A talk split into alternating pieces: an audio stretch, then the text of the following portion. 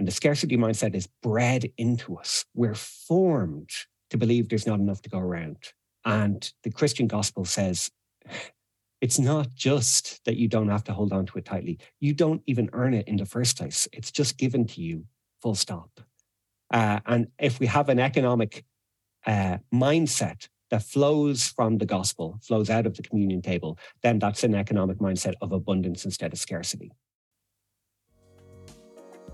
Welcome to Conversations, a Tearfund in Northern Ireland podcast designed to connect you, the listener, with the voices of Tearfund's wisdom and experience from around the world, connecting it always to the local church and our local experience here in Northern Ireland. We really appreciate every single one of our listeners. Uh, and as we enter into Advent, we really trust that this next episode is one which will bless, encourage, inspire, challenge, uh, whatever it is that you need. We trust this episode will be worth your time.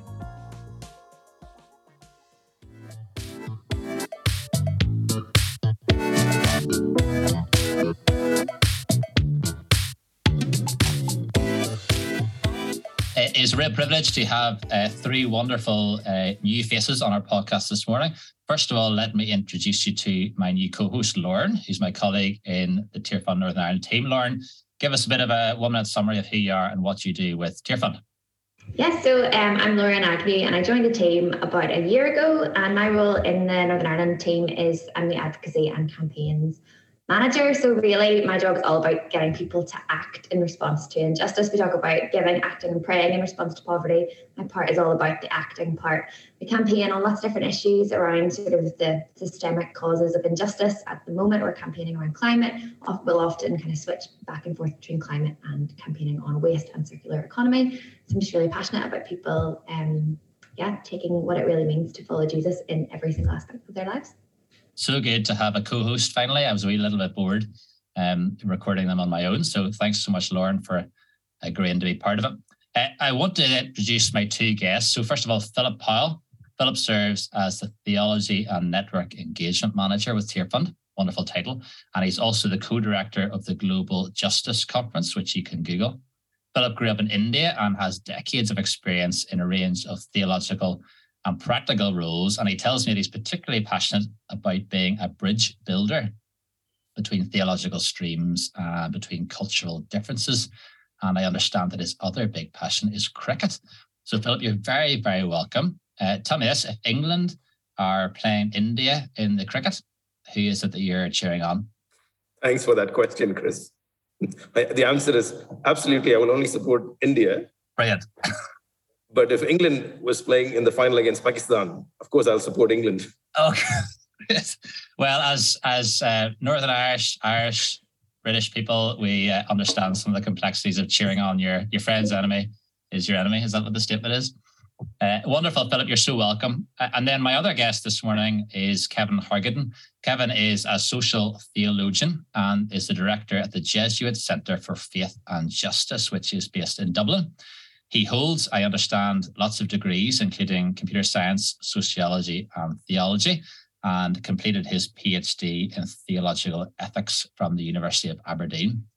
He's the author of a number of books, including what I'm going to call a masterpiece, which we'll come to later, a book called The Theological Ethics in a Neoliberal Age, which you can find online, and a more recent publication just coming out this month called Parish as Oasis, which explores the practical role of the local church in responding to the climate crisis. And Kevin's also an elder in his local Presbyterian church. Kevin, most of our listeners are based in Northern Ireland.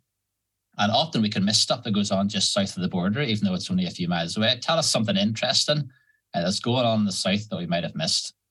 Um, well, we're, we're very excited uh, because December 7th, uh, we're going to have a visit to Dublin from uh, one of the great theologians of our age, uh, and particularly a, a, theologian who focuses on questions of global development, environmental sustainability, and, and the problem of greed. And his name is William Cavanaugh, and he's uh, from Chicago, and he's coming to speak in uh, the Newman Center, which is on Stephen's Green in uh, Dublin City Centre. So it's an easy road trip down. Um, and uh, it's going to be a magnificent event. I think he's going to talk about the prevailing myths that we have in our society about how secularity is a, a liberation event and how we're we're progressing beyond religion. And he's going to uh, kind of provoke us to question whether or not that that myth is true, uh, which I think is very relevant in all of our contexts in the UK and in Ireland.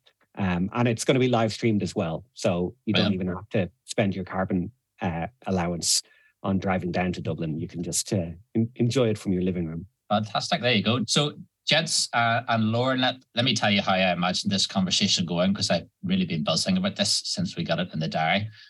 I, I would love it just to be this organic uh, back and forth between uh, between you both, uh, Kevin and Philip, uh, because you've both such experience uh, in the theological and practical space around poverty uh, and the work of an organization like Tearfund, um, which is really exciting. So I'm so so glad to have that. Um, Kevin, you've written and spoken loads about, I guess, the nature of our Western capitalist society.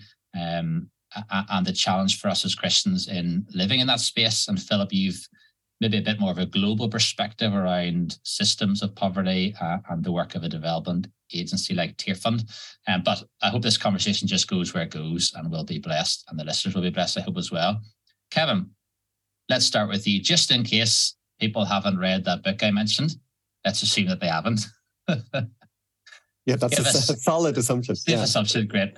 Give us just uh, interrupt for the record to say that Chris talked about this book constantly, absolutely constantly, recommending it to everyone on their granny. I did. People were people were tired of seeing me coming. yeah, yeah. By, by the time I'd finished quoting it, uh, give us just a three minute intro. What did you write? Why did you write it?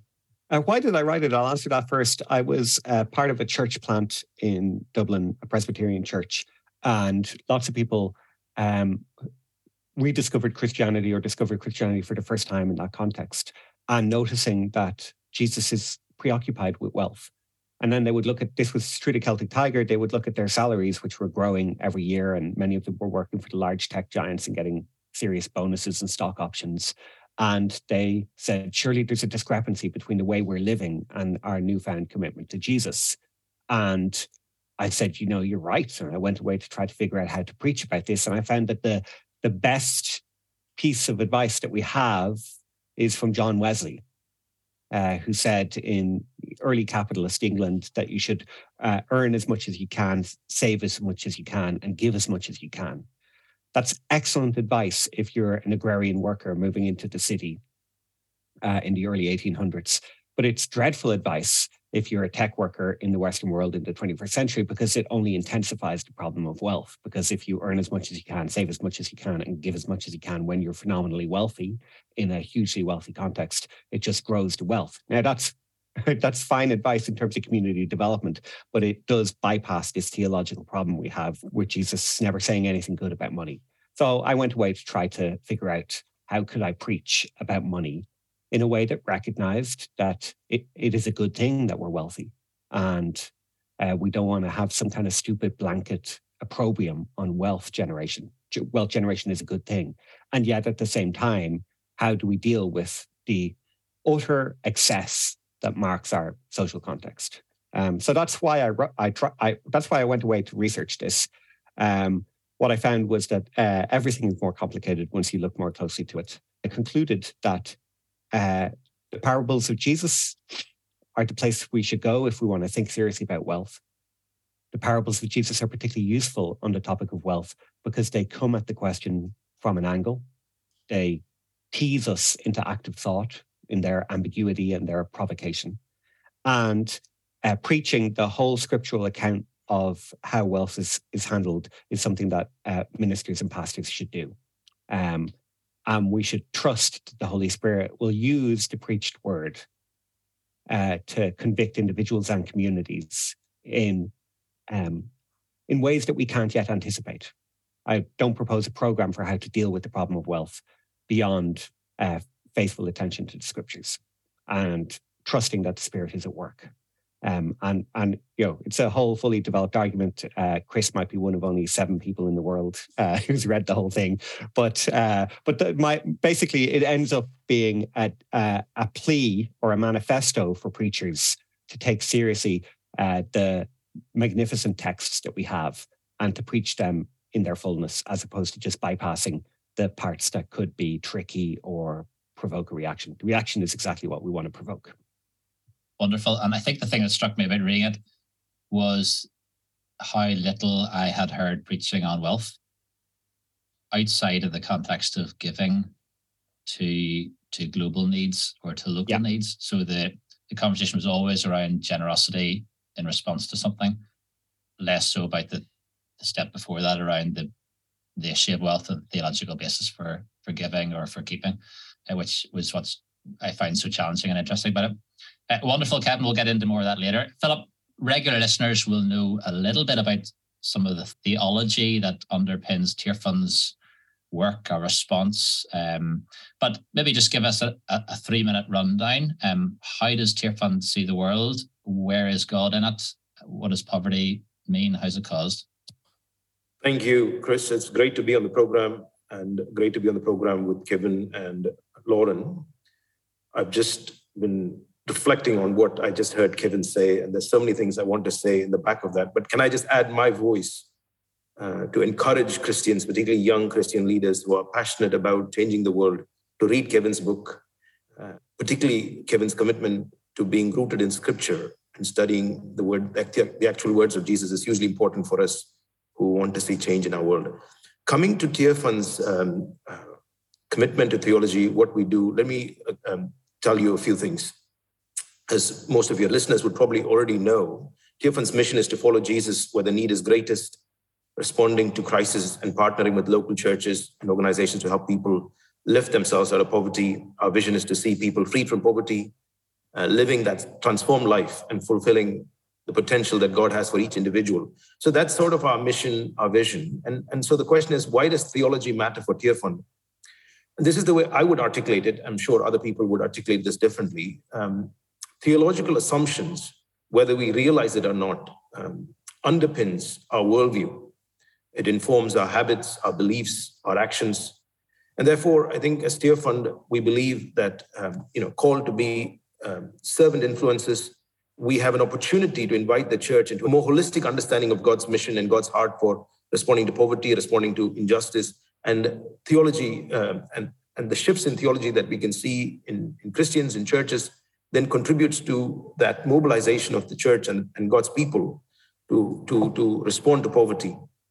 I think there's another aspect of this that is also significant, which is that uh, we want to inspire the UK church and Christians in the global north more generally to listen and learn from voices from the theologians, from the teachers in the majority world, or what we call the global south. And I'm sure um, uh, you know, many of your listeners uh, of this podcast have had the opportunity to listen to uh, many of the colleagues we have in Tearfund working in other parts of the world. And I think that's, again, hugely important, especially in a world that is um, becoming globalized, becoming interconnected. We need to see our world from the perspective of people in other parts of the world. Uh, so to understand how I live my Christian life well, how I be a faithful disciple of Jesus here in Cambridge, in Romsey, where I live, I need the perspectives and the wisdom that parts of the body of Christ carry in other parts of the world. And the final thing I would say, I think, um, to sort of sum up why theology is important, I think theology has a unique power to, to shake things up.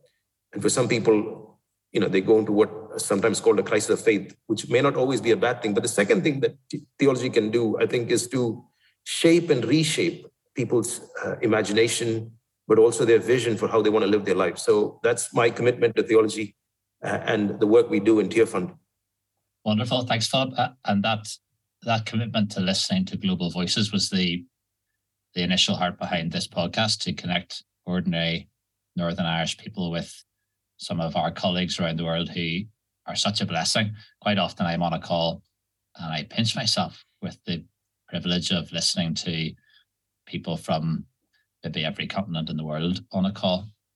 Uh, and it's a real privilege. As you've both given us such a masterpiece of why theology is important, uh, which we'd expect nothing less from two theologians. Can I just can I just say uh, I would not want to call myself a theologian in the presence of Kevin. I have not formally studied theology, but yesterday I was on a call with somebody who said, "Oh, Dorothy Day or C.S. Lewis or uh, John Stott didn't have a PhD in theology. So I always envy people who've had the resource and the time to do a, a PhD in theology. But I'm just a guy who has taught myself a little thing here and a little thing there. And I, my, my passion is for how, as Christians, we can live well in the world and see some sort of change that will uh, bring justice for the people who are suffering because of injustice in the world. I think that's my heart. And for me, theology plays a part in that vision and work. Yeah. So some other time we should get together and have a conversation about how ultimately the uh, alliance between theology and the modern university is destructive for the church. And theology would be much richer if it didn't have all of this gatekeeping nonsense about having to have three letters after your name before you can be uh, considered an expert. Because, as you say, the uh, the advances that are occurring in theological work and in the church are not being advanced by professors for the large part. The professors might want to, but the system itself uh, actually mitigates against uh, real Holy Spirit driven mission. So uh, I strongly, uh, if Philip's not a theologian, then I don't want to be a theologian. Um, uh, yeah. Right. Let me ask uh, about poverty. We know obviously that there's physical poverty uh, abounds in our world.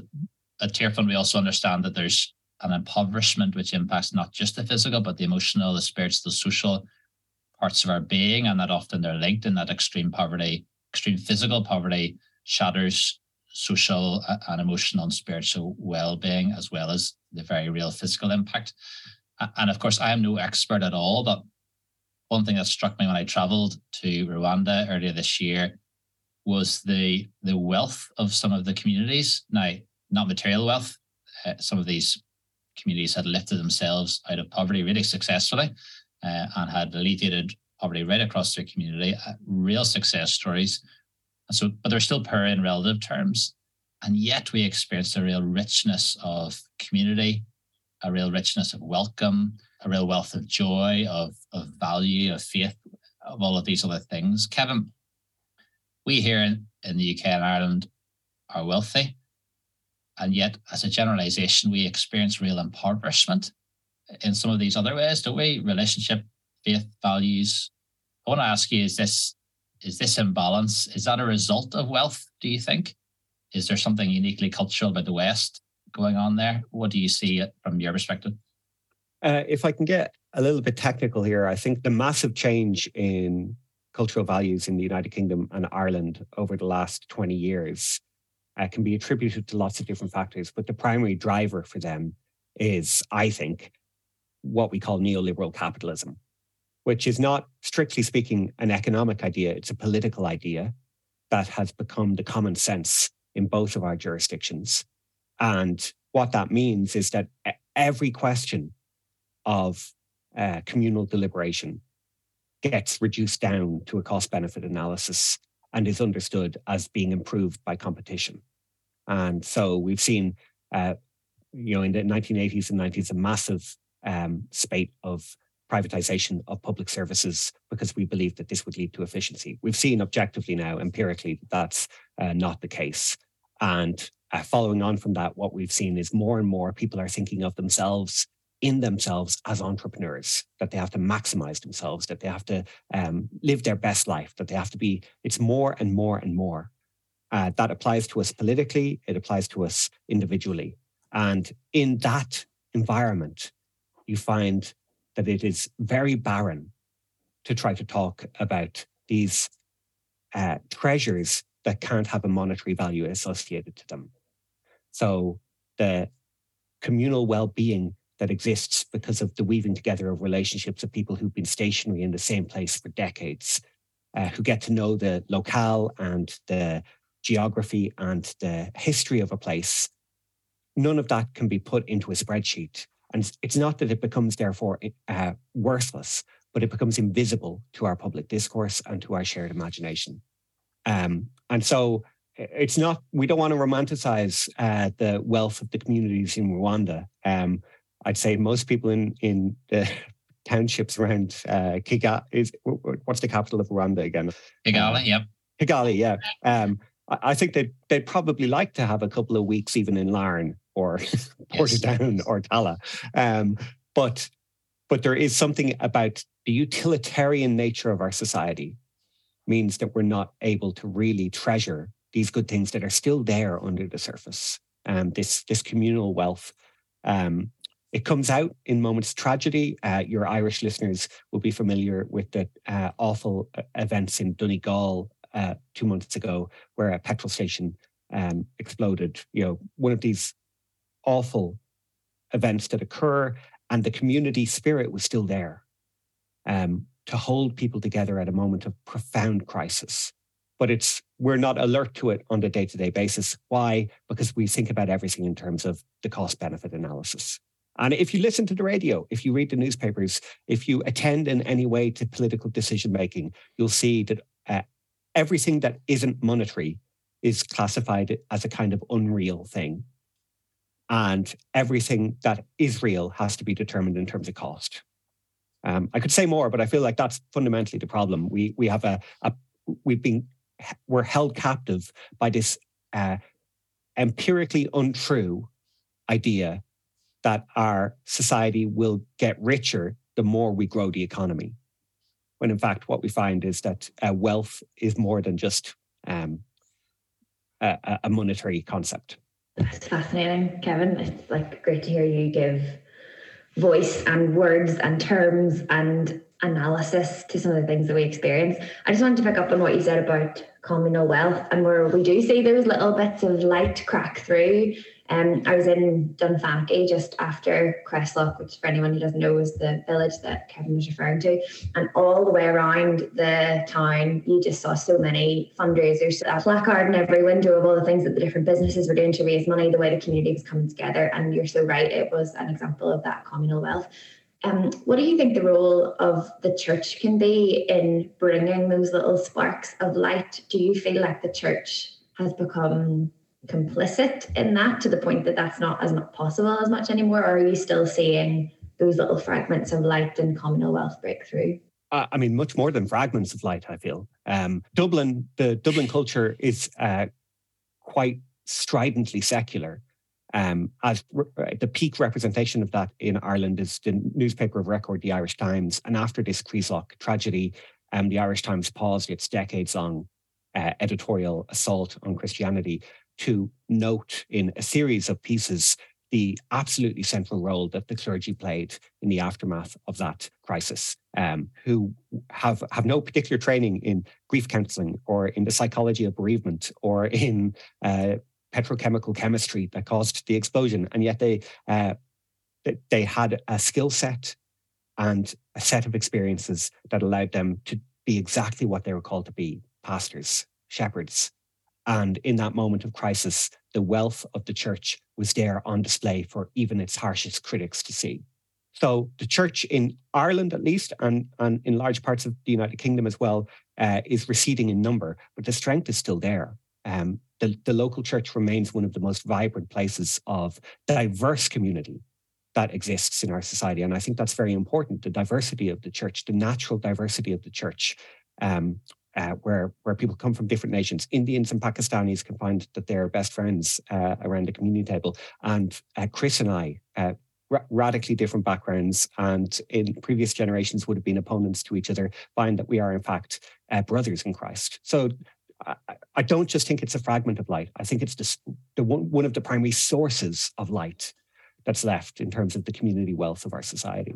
Amen. Yeah, can I just add my voice to uh, why it is important to not get swept along with the kind of public discourse that seems to be both um, anti Christian and also anti church. And there are reasons why some of that discourse is so energized at the moment in our culture. But I think it's important to note and to, to counter that more dominant narrative with what Kevin just said. And I just would like to add my voice. Lesslie Newbigin a missionary from the UK to India uh, said the local congregation, the local church, it is the embodied reality that the gospel is true. Um, and I'm sitting here at the church in Cambridge where he attended, and his writings have helped me again appreciate how much, you know, the, the verse in Corinthians, the foolish things of the earth, you know, why did God choose to take his redemptive purposes and history forward through ordinary people? I mean, that that that is the mystery of uh, God being revealed in history. That you know, Pakistanis and Indians are reconciled into brothers and sisters in Christ. And yet, I think we need to not only embody this sort of socially embody this reconciliation that we have in Christ, but there is a public dimension to our witness, which is to raise an alarm, to, to, to raise questions, to challenge the dominant um, grammar of our culture uh, that Kevin was talking about. Um, this idea that if you cannot quantify it in, term, in monetary terms, it doesn't really matter. Uh, there is, I think, a, a, a, prophetic side to the church's life. And um, so, adding to the pastoral side of providing care, just sitting there with your neighbor when they are weeping and are broken, there's a side to sort of question and challenge and oppose those in power who, instead of doing what is right, abuse that power. So I would add that. And I think um, there is something of God's wisdom that comes into display uh, to the powers and principalities that the gospel is still good news for the world. Uh, and Philip, you've grown up in India but spent decades here in the UK. In terms of that, what we've discussed around the visible and invisible wealth, is is that a cultural thing here in the West? Is that viewed the same in other parts of the world, or maybe with your eyes, maybe looking at things slightly differently than we would? Where do you see that playing out globally, uh, and what's unique to us here in the UK? Yeah, uh, let me add a few thoughts uh, to that question, and I'd love to hear uh, Kevin respond. I think there is something deeply fundamental to our fallen human nature that capitalism or neoliberal capitalism taps into. There's something in us that wants to be self centered, that wants to hold on to hoard more than we actually need. So the idea, so the idea that um, it's a global north problem is only partly correct. You know, I've seen from 1991 when India liberalized, the extent to which neoliberal capitalist arrangements and the ideology has taken root in India, a culture that can pride itself on being spiritual and otherworldly and all of that. And yet you go to these malls in Delhi and Mumbai and Chennai, and people are obsessing with things.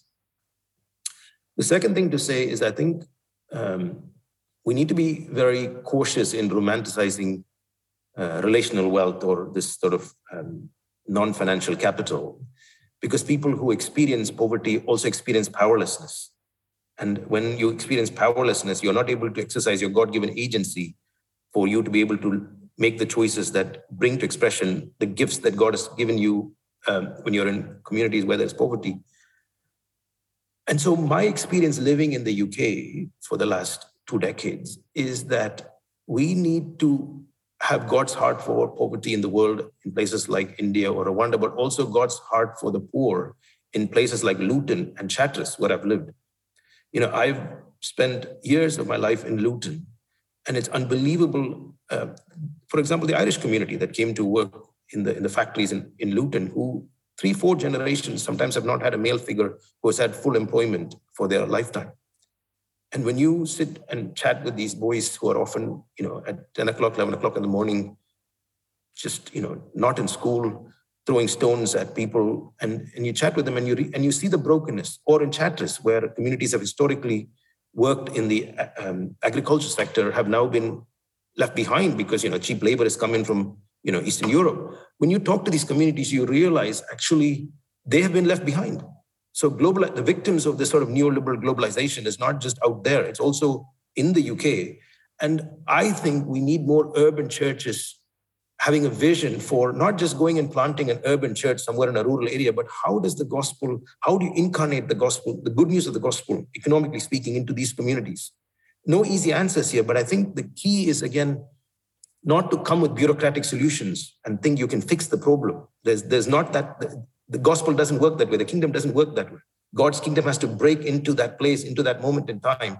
But when that happens, I believe, uh, like I said before, we bear witness to the gospel.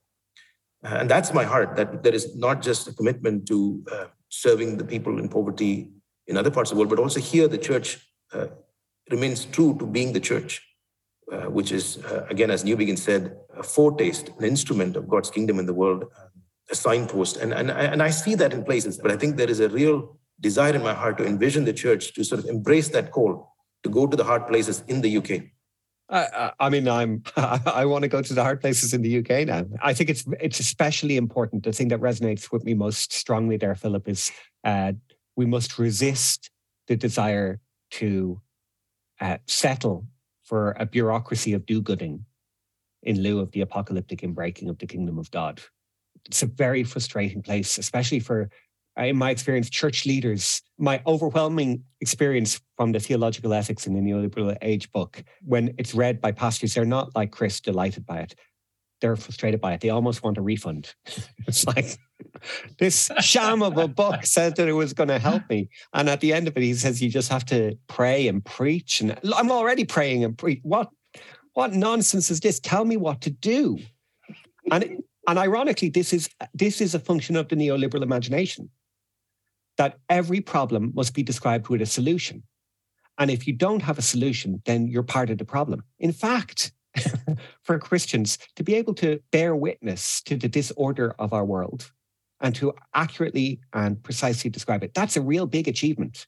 And now we can pray much more constructively about it if we're able to describe the problem and we wait on the Lord to show us the solution. Uh, so the the desire that we have is, to look to experts like the folk at Tearfund to produce the programs that we can fund. That's very easy. You know, we, we, we write a check and then the problem will go away.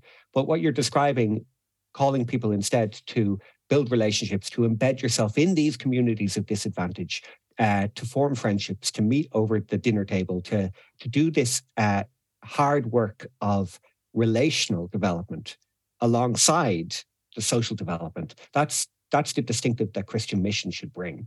Um, and I, I, I, also feel very strongly that it's important that we don't romanticize the wealth that exists in the relationships of, of communities of disadvantage in, in the majority world. Um, I'm just back from Bangladesh, uh, where I was working with uh, garment workers and trade unionists around the question of just wages and they have a wonderful sense of community, but but they don't want me to talk about the values that they have in their community. They want me to get them six more cent for every garment they produce.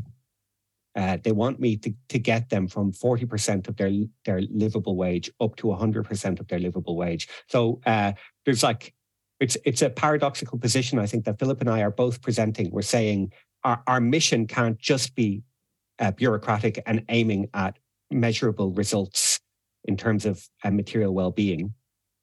And at the same time we're saying don't romanticize the relationships. It's a both and affair which is a very Lesslie Newbigin uh, position philip first ha- have ended up in. Yeah i think that's brilliant and a challenge for all of us i think because ultimately romanticizing relational wealth in the absence of material wealth. It's a defense mechanism for people who are caught up in this global system to make themselves feel better about the role that they play and the wealth that they do have and what they're doing with the money they give away or the money they don't give away and then the money that they keep. So I think that's a great reminder for all of us to be very, very careful about the way that we mm talk about that. Okay, let's dive into the economics question in a little bit more detail. So, Tearfund have produced a report recently called Abundant Community, which provides a sort of global theological perspective and underpinning on our economic and environmental sustainability work, which is really at the heart of how Tearfund do development as well as our advocacy work as well. So, Philip, can I come to you? Could you tell us a little bit, I suppose, firstly about the process of writing this report? I know it was a global co- consultation um, that led to that, and then outline some of the highlights for us. Sure. Um, we've just published a report. Um, reports have their place, like uh, PhD theses that we write, and I'm grateful for this report that has come out. And I'll tell you. Uh, I'll refer to one quote from the report later to say why it excites me in my work here in the UK. But just a background and context. the Tearfund, of course, you know, our heart is to go where the need is great, greatest, um, to uh, serve God in contexts where there is real poverty. But also, we realize there are structural and systemic issues that we have to deal with. And so, what I wanted to say was um, there was a effort to produce a theological underpinning for our corporate priority on economic and environmental sustainability. And we felt like instead of just finding somebody who can do the research and write it, we would begin with consultations that were happening around the world. And through a long process of listening to what uh, the Christians were saying in Latin America, Christians in Africa were saying, this report was a, an effort to do that kind of listening. I mean, we'd like to think it was um, you know, decolonizing the way we do research. Uh, but that might be uh, maybe it's far fetched to call it decolonization already. But at least we made an attempt uh, to to hear what Christians in other parts of the world are saying to us on the topic of the theology that underpins economic and environmental sustainability. And one surprising insight that came through that listening process was that in Africa there was a real desire to recover the idea of abundance.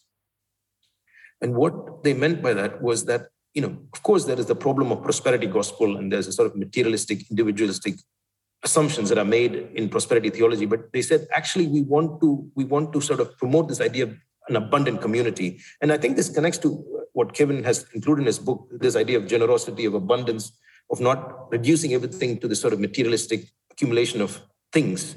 Um, and so the report uh, says something that I just would like to refer to, which uh, and the work that uh, we are doing in the global north really is significant. So it says that um, so often we think the problem is poverty, and we don't consider that the problem might be greed because we frame it around poverty. And so the report gives these examples of how Tearfund has published books like Overcoming Poverty, Understanding Poverty, Jubilee, God's Answer to Poverty. But then ask the question what if we publish books like Overcoming Greed, Understanding Greed, Jubilee, God's Answer to Greed? And one of the unfortunate consequences of framing the problem as poverty is that easily, it easily transitions into a modernization thesis in which the solution for poorer nations is to follow the path of economic progress that has been pursued by wealthier nations. It, has, it establishes wealthier nations as the norm to which the rest of the world needs to catch up. And this is the problem because, in planetary terms, environmentally, we cannot all live the way we live here. And while there is no immediate way in which we can overturn this, there is something that has to change, something that has to give if we're going to live within the limits that God has put for us to live on this planet. And no matter how many brilliant ideas Bill Gates and other tech guys have uh, about solving problems using technology, my understanding is that the problem is more fundamental to, to our problem of who we are as fallen human beings. Uh, and so this, this report is trying to reimagine how we do abundance without it being about material things. Yeah. Do you think the church is ready to hear that message? Do you think the church is ready to hear what if this problem is not just poverty that's caused by some kind of system somewhere out there, but what if I'm caught up in it? And what if the problem is greed?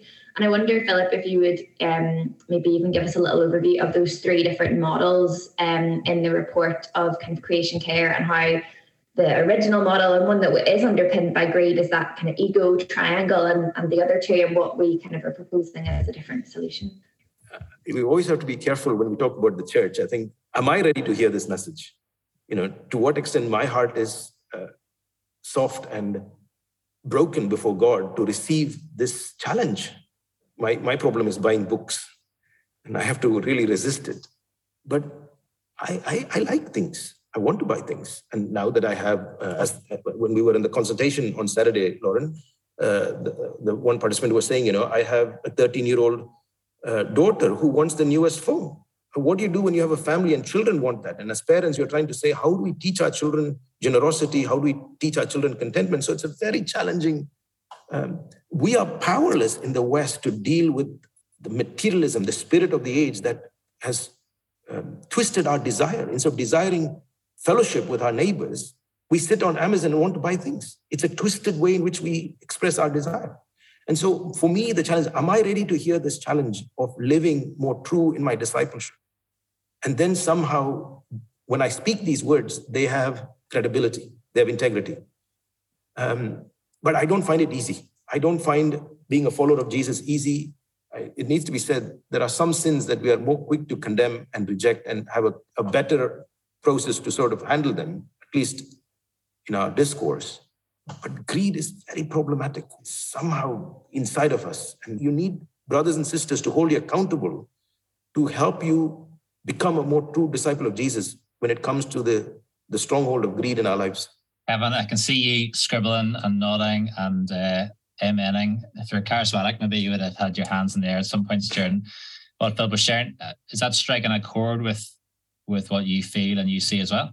Yeah, I mean, I, I was just thinking that we're recording this on um, the pagan holiday Black Friday that every Christian is uh, participating in, and nobody is going to preach against it this coming Sunday, even though it is clearly a planetary destroying, soul sucking excuse for a festival. And uh, it would be very easy for every pastor listening, for every elder listening, to, to point out to people that this orgy of consumption is bad for us, bad for the earth, bad across the board. And we could resist it. We could have a we could have the buy nothing day for, for churches. This is the day we buy nothing at all.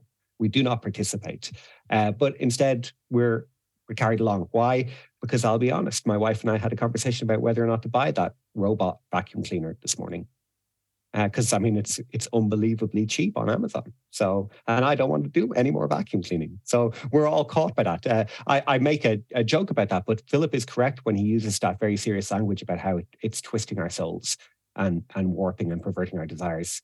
One of the things that I loved about the Abundant Communities report was how practical it is. Obviously, that's uh, an expression of how it's been built on this consultation with people across the globe. So the discussion of, of Costa Rica uh, which reoccurs uh, throughout this report, is particularly interesting. And I would encourage people to go and, and download this report and, and consider just that element of it, which is uh, Costa Rica is a middle income country with a GDP, if I remember correctly, about 12,000 euros, it says in the, in the report. And yet it consistently comes up highest in terms of well being. Um, they have a long lifespan. Um, they have this, they have arrived consciously at a sort of a sweet spot between having material wealth and maintaining com- community wealth. Um, it's interesting structurally that Costa Rica has uh, uh, basically disarmed itself. It doesn't spend any money, particularly on, on military. It trains soldiers, but those soldiers are geared towards um, emergency response, you know, in the case of landslides and so on. And they uh, have emphasized primary school education. Uh, so they have structural commitments in place that allow the individual to flourish. And that's not achieved by just uh, unrelenting capitalism geared towards GDP growth. Um, so that, those kinds of practical examples uh, kind of root down the the report for me in a way that's really hugely helpful. And the the, the shift from a hierarchical understanding of the environment past the kind of circular understanding that doesn't have a space for God into what uh, the, the Tearfund animators have these beautiful sets of icons, uh, a kind of love heart um, that that has uh, all the creatures of God together. What can I say except it's it's one of those arguments that lands so sweetly that you're utterly convinced by it the moment you read it. Um, so I can only encourage people. It, it comes in three formats. It's freely available online. So there's the long 76 page document, and then there are shorter versions. But it's an absolutely brilliant tool for people who want to think about global justice. Brilliant, and that uh, the link to those this report will be in the in the notes of the podcast. And yes, there's a 70 something, a 30 something, and a three page something, which is maybe the one to access first if you want to get the summary of it. Uh, Kevin, we've touched there on on greed and the local church, and a lot of your writing is about how we keep ourselves holy or how we nurture our souls within the systems and structures that we're living in, and all the stuff you've mentioned around robotic vacuum cleaners is, is right on the money. Um, how do we keep ourselves spiritually healthy? Holy, whatever language you can use in the face of all this. And you've mentioned like a buy nothing day, and I know preaching of the word is key to that response. But are there some, I guess, what came out of your thinking, your writing, in that? I, I think, uh, echoing Philip's comments, uh, it's impossible to be holy on your own or to pursue holiness. Let's say, I don't know whether many of us ever achieve holiness, but we can only pursue it in the context of the Christian community. Um, I'm a Presbyterian um, a very old fashioned Presbyterian. So for me, it's the preaching of the word and it's also the sacrament. Uh, it's hugely, well, and, and regardless of your theological position, for, for Christians, that liturgical act of gathering around that table, uh, all invited by Jesus and all brothers and sisters because of his action, um, that uh, that itself is, again, to use to Rob Philip's language, that bears witness the authentic economics of the Christian church. And we ought to more and more locate our identity psychologically inside communion. And if you think about it, the bread and the wine is more than the bread and the wine, regardless of your theological uh, specificities. We all agree that uh, that this points towards an abundance. It's it's just wheat and it's just grapes, and yet uh, when when we do it in remembrance of Him, it's more than that. And that points towards, I think, the abundance of creation. And if that's the case, then we don't have to go through life with this scarcity mindset. And the scarcity mindset is bred into us. We're formed to believe there's not enough to go around. We're trained to believe that somebody's coming to take what's yours. And if you don't hold on to it tightly, you'll be left with nothing. And the Christian gospel says it's not just that you don't have to hold on to it tightly. You don't even earn it in the first place. It's just given to you, full stop.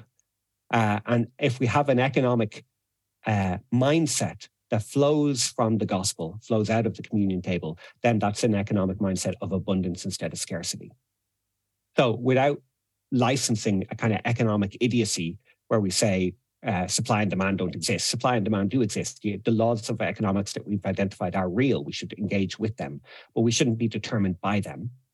And so I think the churches, communities of people should seek out practices that testify to the reality of this abundance in our life. And they're very simple things. Like I, think community gardens are a great place to, to, to, go, a joint communal effort where we all put something in and we all get more than we put in because of that collective effort, because the, we, we discover in that act that creation is abundant. I think buy nothing days are important.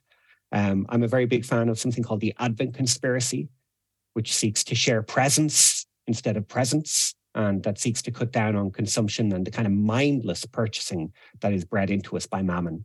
Um, and I think that there are lots of other initiatives around the world um, that we can get get behind as local communities, and that uh, through bodies like Tearfund, we can lobby on the national, regional, or uh, supranational, you know, the EU level uh, for for system change. So I think that it's a whole wide range of things, but for me, it begins with the devotional life of the Christian in their community. Um, as Northern Irish people say, they do life together. um, you know, this is something Northern Irish evangelicals always say to me. Um, oh, we're just doing life together. um, so uh, it, it's in that context that we can pursue holiness. That uh, I, I, like to talk about microaggressions against mammon. Uh, we just want to uh, remind the pr- powers and principalities that they have no hold of, over us and leave the big fight to Jesus. Um, uh, and w- what we'll find there is that the Holy Spirit will, uh, in, in those in-breaking moments, crack open much bigger possibilities for us to pursue so powerful, Kevin. And I think what you need to do to be able to, to actually take those steps and take those microaggressions is recognize that there is an alternative kingdom at work, recognize that there is uh, mammon and all that it, they, it, the system embodies is actually a kingdom that is operating in the opposite spirit to the kingdom of heaven. And a lot of, I think, the church and our ourselves, we don't, we don't know that. Our eyes aren't open to the systemic realities of that, which is why everyone should read your book. I was just going to amen, all of that. Um, and I love that that phrase was highlighted multiple times when I when I read your book, Kevin. And I think it struck me that you know leave the big things to Jesus. I think sometimes we think the system is so mammoth. It is. You know, how can I change a a, a culture or a system? When we think about global poverty, that's impacted by these systems applied to. And you've mentioned, you know, a six cent wage rise for Bangladeshi garment workers, and yet that is uh, that defeats us before we've even started. Uh, and yet the, this ownership of what all I can do potentially, uh, if I don't have a platform, if I'm just locally here in my my own home, my own street, what can I do? And that microaggression gives me real ownership and therefore power to say, uh, actually, I have authority uh, within the kingdom in a sense to act in a certain way against another kingdom, and that nurtures and nourishes and waters my soul, even if it doesn't make any impact beyond that. Uh, central to this is is um, the issue of timekeeping. Again, we're trained by the prevailing culture to think in terms of quarters. Um, you know, the, the, third quarter profit oh, warning. Um, the church ought to be thinking in terms of centuries. Uh, the ragtag bunch of 500 people who were gathered together in Palestine uh, in the year after Jesus' ascension did not have a plan to revolutionize the Roman Empire. They just had a, a conviction that they were going to be faithful to their resurrected Lord. And that faithfulness accumulated over the course of centuries enough force to overturn the empire. Now, of course, the story is more complicated than that, and that overturning itself was a form of compromise. And we could talk about that forever. So we can't anticipate that we can overturn uh, neoliberal carbon capitalism in three quarters um, in the kind of church calendar. But if we are faithful to the task that is set before us, which is to, to follow the resurrected Lord, then uh, incrementally, slowly, with the patience of the Lord, momentum will build. And then uh, we have these apocalyptic moments, these revelatory moments where we're able to push through very significant successes. And we might end up with, you know, through the through the work of organizations like Tearfund, Bangladeshis might have a right to uh, join realistic trade unions uh, which is a kind of system change that none of us can achieve on an individual basis. But if if the constitutional right to form a trade union and to be a member of a trade union was actually enacted in practice in Bangladesh, then it would be transformative in their society. And it would be hard for us because we'd have to pay four euros fifty instead of three euros for a t-shirt. I mean, that's that's how unjust, how grossly unjust our economic system is, and the large scale changes that are required can only come about if we have if we think about time in, in the terms of the kingdom, which is slow. Kevin, so practical and a good reminder for us to have a long view and also to look back and place and locate ourselves within history of the Christian church as well.